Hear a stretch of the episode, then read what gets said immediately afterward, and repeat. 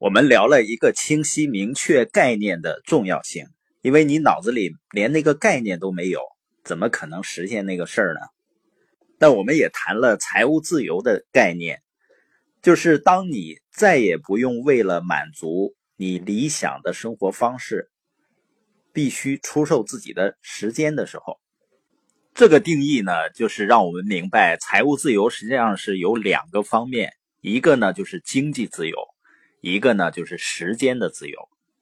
有的人把财务自由的定义为说，你再也不用为满足生活而出售自己的时间。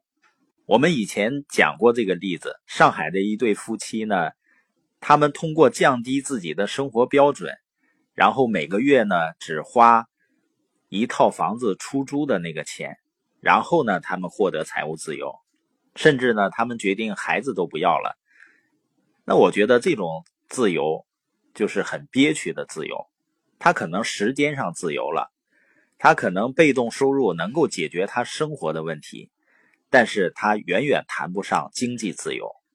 所以，我们说真正的财务自由，准确的概念就是经济自由。和时间的自由，那才意味着真正意义上的自我掌控的生活。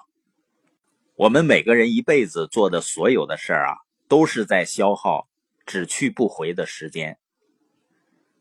如果我们做的事情能够让我们有回报，那么我们付出的时间可以被视为什么呢？就被出售了。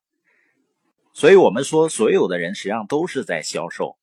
你要么就是销售。某些产品，要么销售某个机会，要么呢就是在销售自己的时间，在向老板。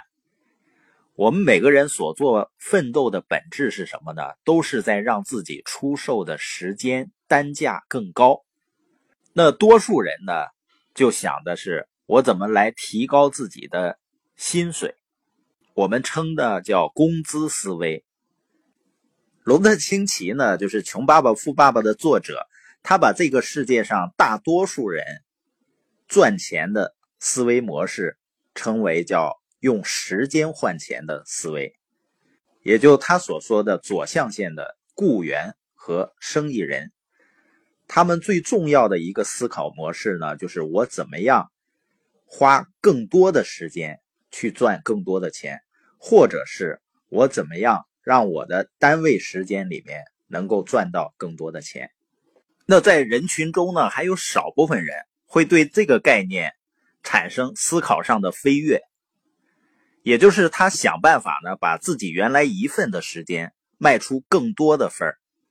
什么意思呢？就像那些畅销书作家，你会发现他写这本书呢，花的时间是固定的，但是这个书呢，如果一直持续的在卖，那他就会一直有持续的版权收入。也就是说，他一次性付出的时间能够带来持续性的、不断的回报。还有的人呢，他是做一个平台，创建一个系统，然后让别人在这上面去交易自己的时间。到最后呢，他们甚至不需要出售自己的时间了，只需要在自己搭建起来的平台上看着别人卖时间，然后他抽水就可以了。而且更牛的是呢，就算他们死了，离开这个世界了，他们时间创造的成果也仍然可以继续贩卖。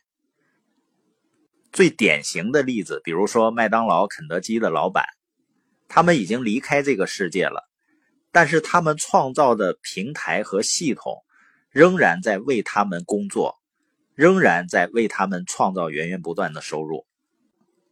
那可以理解为呢，多数人实际上是拿自己的时间去换果子的思维，就是赚到钱，钱钱钱，或者呢叫果果果。那那些获得财务自由的人呢，他们是什么样的思维呢？是果树的思维，种果树的思维，或者叫建立资产为自己赚钱的思维。那在这里呢，如果我们制定了实现财务自由的这个目标，那财务自由呢，它不是一个终点。实际上，有的人连死亡都不一定是绝对的终点。你会发现，一些人呢，死亡他都能超越，也就是说，他们的肉体是可以呃毁灭的，但是他们创造他们的影响和价值会延续下去，最终呢突破死亡的边界。而大多数普通人呢，是靠传宗接代，也能获得一点虚幻的延续的错觉。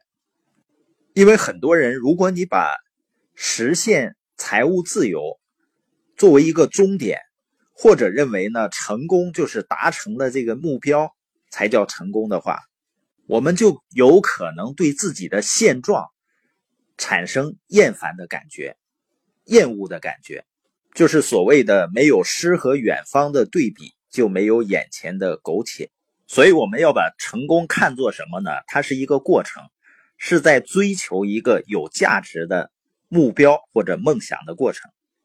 财务自由呢，它是一个里程碑。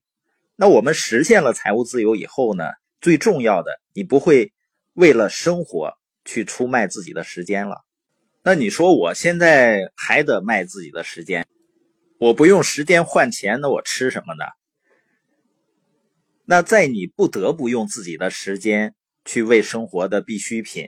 做交换的这个阶段呢，千万不要把一份工作随便的就想成是一份工作，而是真的是在卖命，因为时间就是生命嘛。卖命是不是一个非常深刻的描述呢？